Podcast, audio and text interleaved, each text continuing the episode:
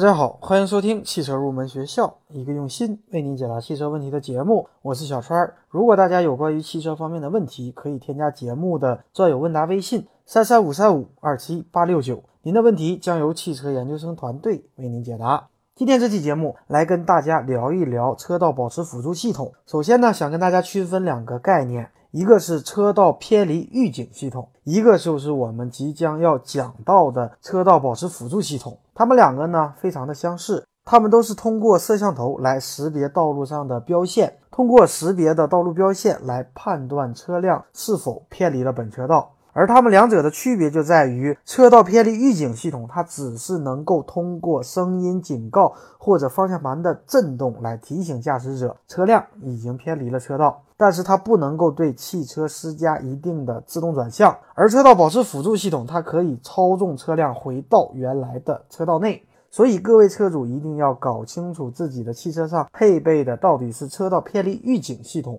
还是车道保持辅助系统。然后呢，我们来说一下目前大多数的车道保持辅助系统的工作原理。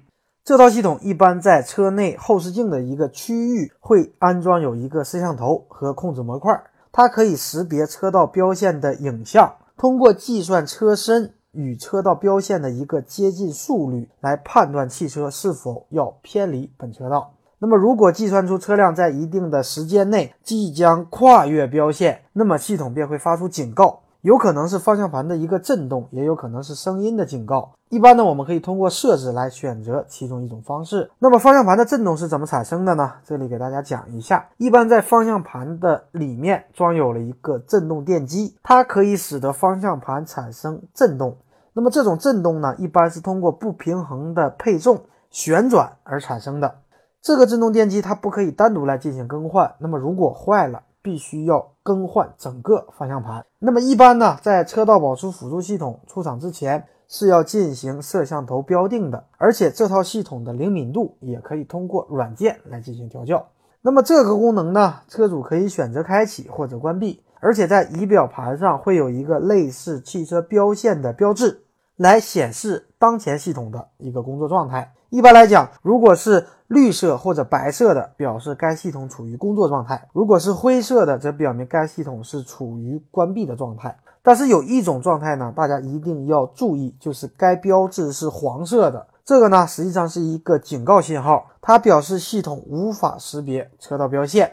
大家不要误以为它还处于工作的状态。那么一般来讲，以下几种情况会导致该系统无法识别车道线。第一种呢，就是只有一条车道边界线，或者根本就不存在车道边界线，这套系统呢是无法进行识别的。第二种呢，是因为雨雪、脏污或者逆光，它对摄像头产生了影响，也可能导致无法识别的情况。这种摄像头呢，一般安装在挡风玻璃上。那么为了解决雨雪的影响，有些车型在挡风玻璃上安装摄像头的区域会加装有加热丝。通过加热丝加热来去除雨雪的一个影响，而各位车主如果想使用这个功能的话，也一定要保证摄像头区域的干净整洁。脏污呢，它会影响我们的识别效果。第三种情况，如果车道的边界线多于两条，也有可能出现无法识别的情况。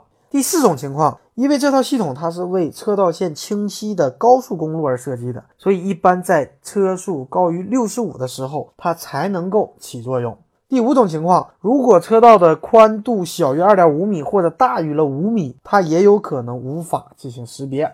最后一种情况呢，就是如果我们进行紧急的转弯，那么它也可能出现不识别的状况。车道保持辅助系统很实用，但是很多车主反映，有时我们想换道，但是由于该系统起作用，方向盘会产生震动和适当的一个修正，车主觉得很危险。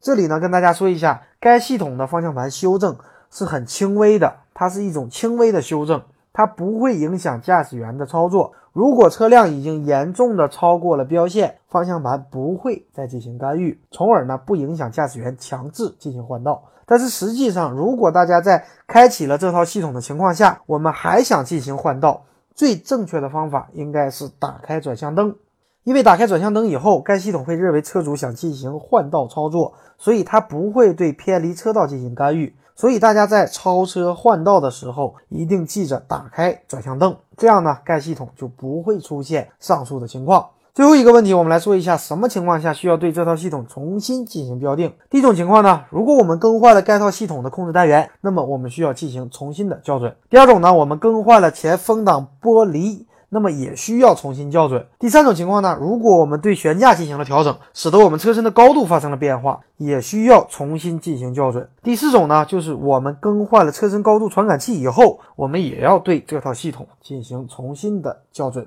好的，那么以上呢就是关于车道保持辅助系统的全部内容。如果大家觉得我们的节目对你有所帮助，可以通过节目下方的声音简介对我们进行打赏，并光顾我们的汽车用品店。节目最后，祝愿所有热爱汽车的朋友实现自己的梦想。分别总是在九月，回忆是思念的愁，深秋。嫩绿的垂柳亲吻着我额头，在那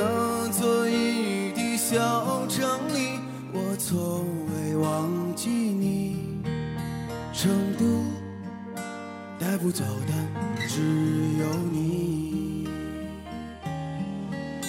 渴望在成都的街头走一走。